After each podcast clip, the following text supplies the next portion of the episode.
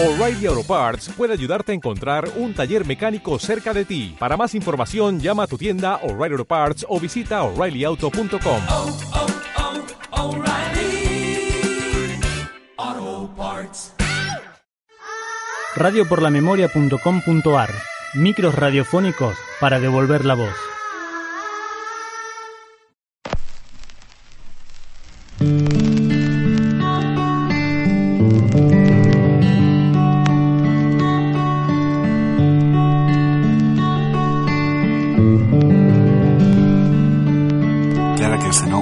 Nació el 9 de agosto de 1950.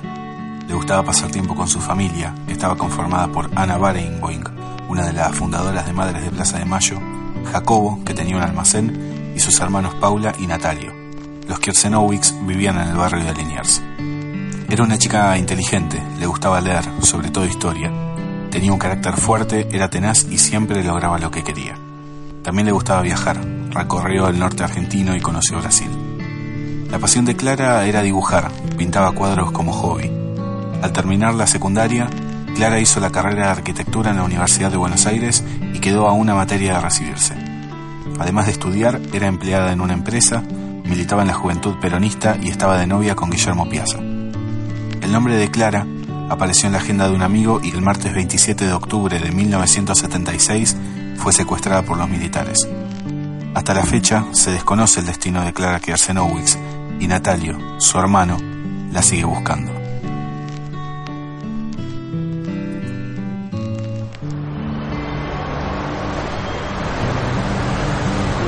Clara, Clara, acá estoy. Hola Natalio, ¿cómo estás? Todo bien. Qué linda que estás. Gracias. Sabes que me gusta estar bien vestida todo el tiempo. Sí, lo sé. Hace mucho no te veía. Es verdad.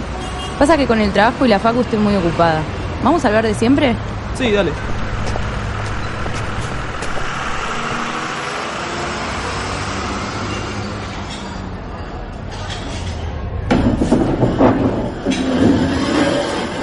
¿Cómo va todo?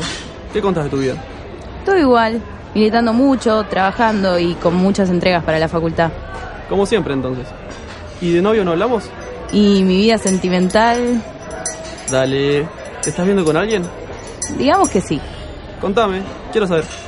Sí, obvio, pero prometeme que no le vas a decir nada a los viejos. Por ahora no quiero que sepan. Clary, no te preocupes. Todo queda entre nosotros. No voy a contar nada. Bueno, te cuento.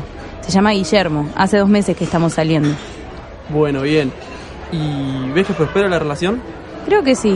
Todavía es muy temprano para ver eso, pero quiero ir de a poco. ¿Vimos la cuenta? Ah, y me acompañás a averiguar para ir a Brasil en el verano con Guille. Dale, vamos. Hoy estoy libre. Mozo, la cuenta, por favor.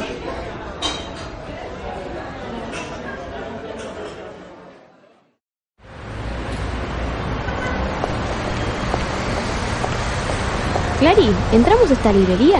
Sí, dale, me quiero comprar un libro. ¿Qué estás buscando? Y algún libro de Nietzsche, me gusta mucho. Nunca nada de literatura, ¿no? ¿Sabes cuáles son mis gustos? bueno, dale, compra el libro y vamos para tu casa. Contame, ¿cómo estás con Guillermo?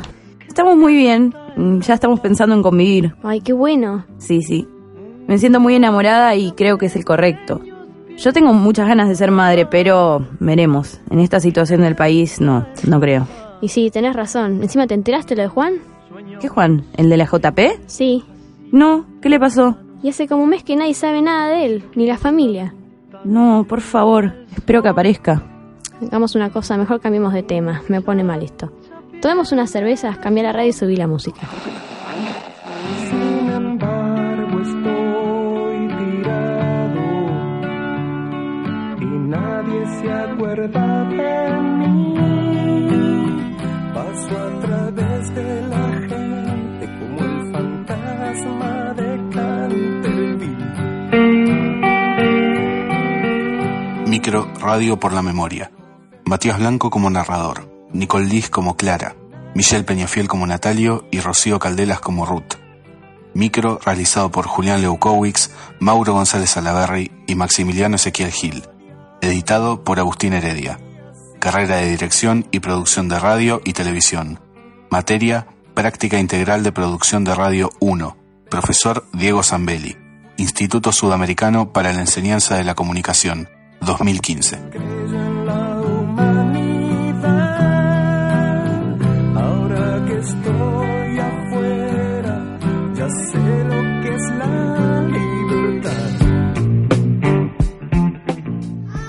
Radioporlamemoria.com.ar Micros radiofónicos para devolver la voz.